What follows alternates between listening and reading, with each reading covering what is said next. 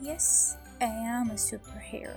أنا عارفة إن الحين اللي قاعد يشوف العنوان يقول إيش هذه المجنونة بس إحنا دائما نفكر بالسوبر هيرو هو اللي ينقذ الناس من الأشرار ولا من الوحوش ولا الحرامية ولا أي خطر ملموس. لكن ما عمرنا فكرنا بننقذ الناس من الأشياء المعنوية الخطر المعنوي الغير محسوس. زي مثلا ينقذوا من شر نفسهم. من الفراغ من الاكتئاب من اللا معنى بالنسبة لي دي أشياء مرة مهمة. أنا لو قدرت أساعد لو بشي بسيط معنويا لأي إنسان أعتبر نفسي سوبر هيرو بطلة خارقة.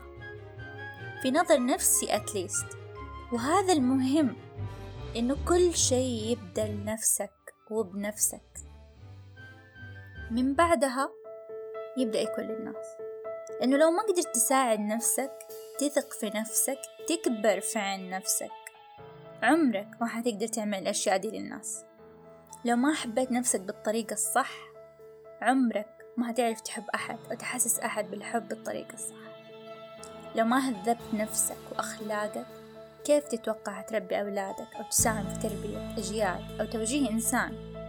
أهم من ده كله لو ما فهمت نفسك أنت مين وإيش تبغى؟ وإيش قاعد تسوي في ذا العالم؟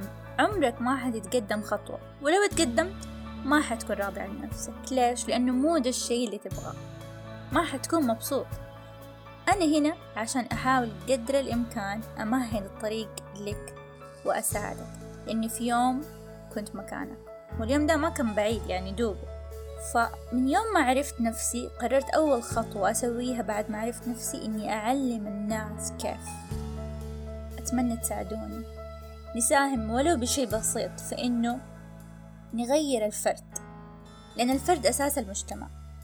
عشان نكون مجتمع حضاري طموح يلائم رؤية 2030 رؤية واسعة مستقبلية حالمة للشباب. أتمنى إنه نقدر نبني الفاونديشن الأساس الصح اللي هو نبدأ بكل واحد فيكم. نبدأ بنفسنا أبدأ بنفسي أنا كفرد عشان أقدر أكون فرد proactive يعني منتج فرد متعاون فرد فعال في المجتمع ده عشان نقدر نكون كلنا كأفراد مع بعضينا بقى. مجتمع طموح مجتمع براق مجتمع حضاري جميل. نبدأ بنفسنا أول.